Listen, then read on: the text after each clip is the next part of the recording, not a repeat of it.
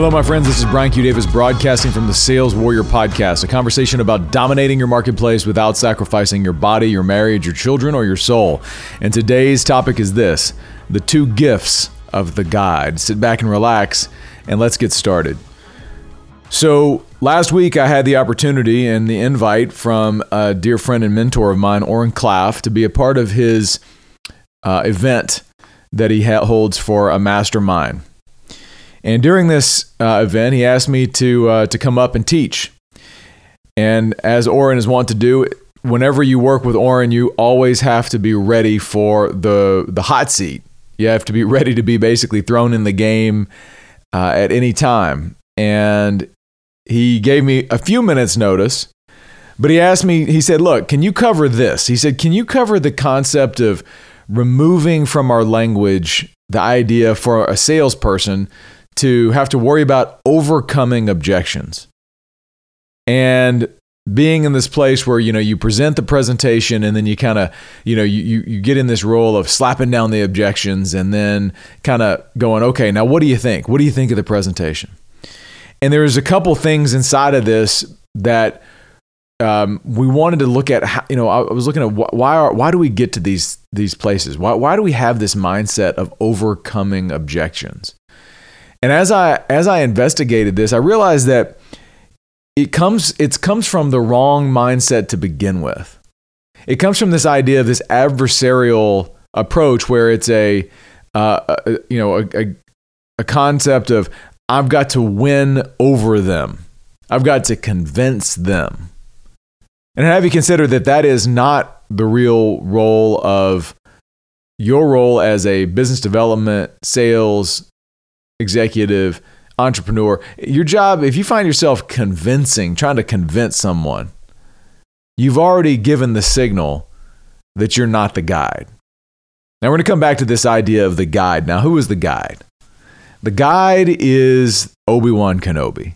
The guide is Morpheus in the Matrix. The guide is the person that comes into another person's life and basically says, Hey, I see more in you than you see in you and I see a different path, a path for you that could lead to a higher self or better business outcomes or more sales or more revenue for your company or better operations or, you know more efficiency in production whatever it is an improved situation right? Obi-wan kenobi comes to luke skywalker and says hey you must be a jedi like your father. Morpheus says i think you're the one or actually you are the one and you've got to join now, there's always this resistance, and that's one of the first keys that signals yourself as a guide.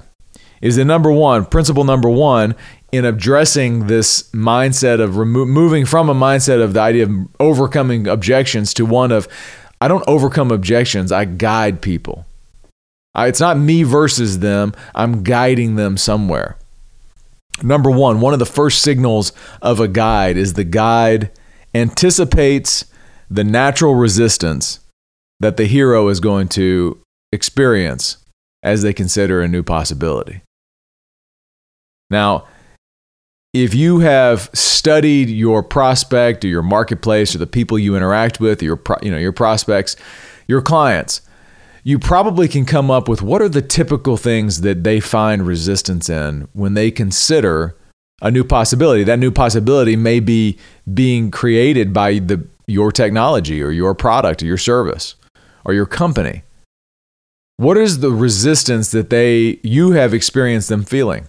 Most often, it can come in the play in the in the in the uh, in the form of stories that they may have about why they can't or shouldn't do something right now, or uncertainty, or other political forces that may be against them. Um, there's this there's this idea that if you know those things, you can be, you can empathize with the struggle that they're going to go through, right? But you're not convincing them that those things aren't real. Those feelings aren't real. If you remember back in Star Wars, what does Obi-Wan say? He says, "Luke, you must learn the ways of the Force like your father." And come with me to Alderaan. And what does Luke say? He says, "I can't go. I can't. I can't go there. I've got work to do." There's the resistance of the hero. Now, what does Obi Wan say? Obi Wan says, Well, you must do as you see you you choose. You must do as you see fit, right? He he has no neediness. He's like, I'm going, and there's this other possibility, and we got to go save the universe, but I don't, you know, I don't need you, but I'm going. Same thing with Morpheus in the Matrix. He says, you know, I'm not presenting to you anything else other than the truth. And he leaves it at that. He's not saying you've really got to do this. You've really got, to come and save the save the world. He doesn't say that. The guide never moves into a mindset of convincing. And that's why if you are in a place with your prospect or sales uh, you know your, your, your opportunity if you're in a place where you're convincing people having to convince and overcome objections then you're signaling that you're not really a trustworthy guide Instead, you should be leading them. Because ultimately the guide's role is to is to is to present two things to the hero. Number 1, the guide's role is to present the truth.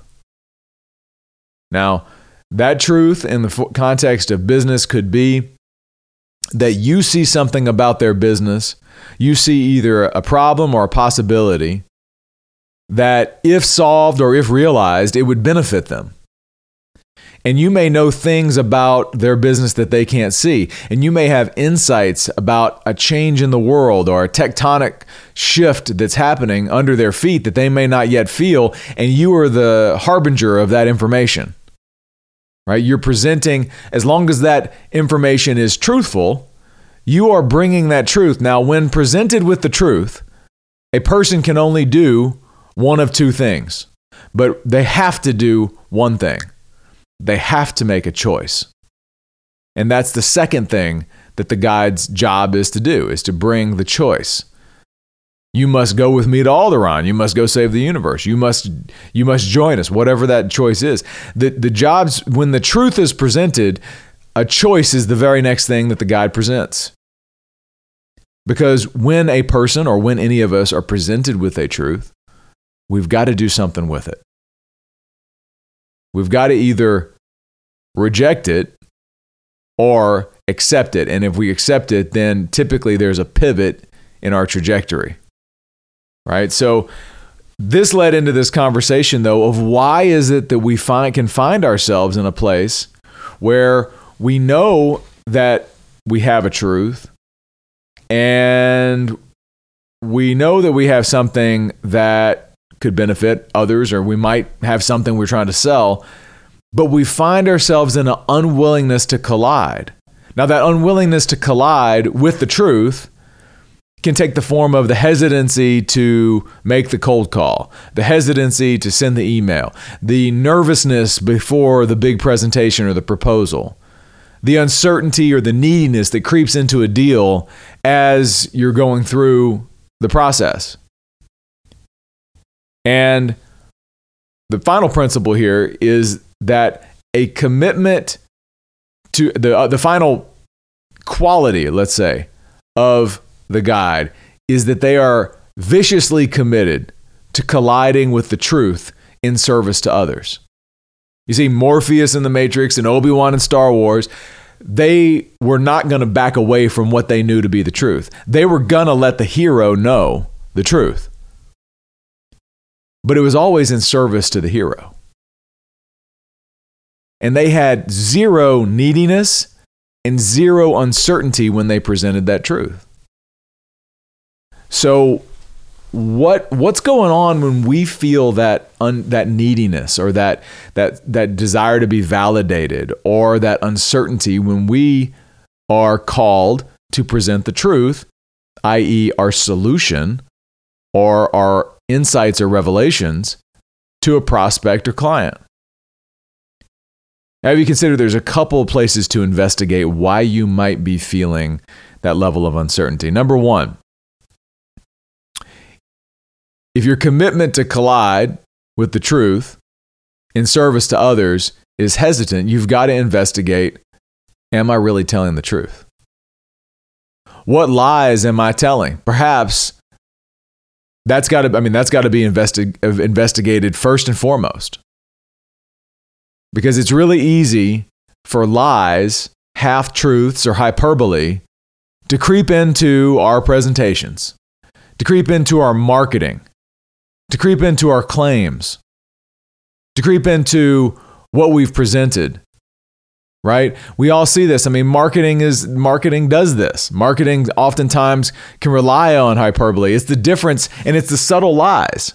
It's the difference between, you know, the the the the slide that says, you know, we did 100 million dollars last year when actually you did 89.3. But we just rounded it up for good measure. Right? It's those little subtle lies they creep into a salesperson's world or their vernacular, their language, or their sales stories, those little lies that creep in that infect your certainty. And you may not even realize it. But at some level, at a core root level, you know that somewhere inside of your proposal or your truth that you're bringing to the hero, your prospect, there's something in there that's not entirely in integrity. And if you feeling if you're feeling that, I would encourage you to go investigate investigate those things. What lies are in our approach? What lies are in our marketing? What lies are in my own stories?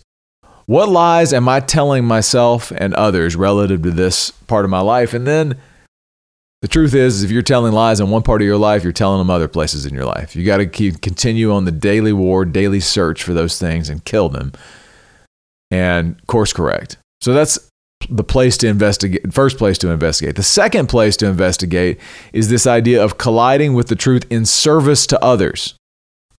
You see, Morpheus and, and Obi Wan, yes, they had a grander mission, but their mission was really about the possibility that their heroes, of, what, of who their heroes could become, this bigger version of themselves.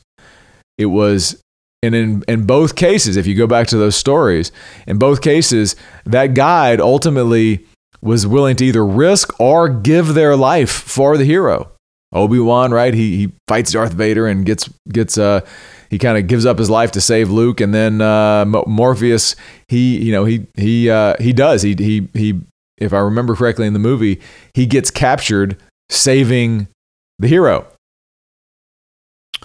they're entirely in a posture of service to others. There's no neediness. They're not thinking about themselves. Well, if you're feeling that uncertainty and that uh, that uncertainty in your proposals, in your positioning, in your presentations, it's possibly because you're thinking more about yourself than you are the client, prospect, or customer. You're thinking more about the bonus that you're going to get rather than the benefit that they're going to receive. You're thinking about the pressure of the quota being relieved instead of the improvement in the other person's life. That self focus is a root of all neediness. And ultimately, it pulls you out of the integrity of the the the certainty that can come with truly knowing that what you're doing is going to benefit the other person of the company. Paul even wrote about some of this. He gave us some gave us a sales tip on this in Second Philippians. He said uh, three and four. He said, "Do not do nothing from selfish ambition or conceit, but in humility count others more significant than yourselves.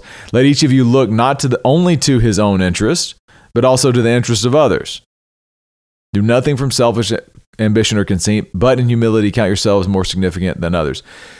Uh, do nothing. That includes your sales presentation. Because the true professional, the true guide, knows that in service to the client, prospect, customer, i.e., the hero, that colliding with them in integrity is the best way to lead them to a place where their lives are better. So, my question for you today would be where right now are you feeling a hesitancy to collide with the truth? And it may be in your sales presentation and it may be in your marriage. And if you're feeling hesitant to collide, investigate. Are there lies that you're telling, secrets that you're keeping? And I'd have you consider those things need to be eliminated so that you can have the certainty necessary to take a stand in the truth. And if you're only thinking about yourself, you're going to be limited in your power. Your most powerful position is when you are counting others more significant than yourselves. That's what I got for you today, my friends. This is Brian Q. Davis signing off from the Sales Warrior podcast. If you want to go deeper into my sales tactics and the way I've operated for 20 years, I've got a new course. It's called the Sales Weaponization Protocol. There'll be a link in the show notes. It's now available worldwide, and it's uh, it's got all of the processes on how to turn yourself into an absolute sales assassin. Uh, it poured my heart and soul into it. Check it out. It's in the show notes. God bless. Godspeed. More to come.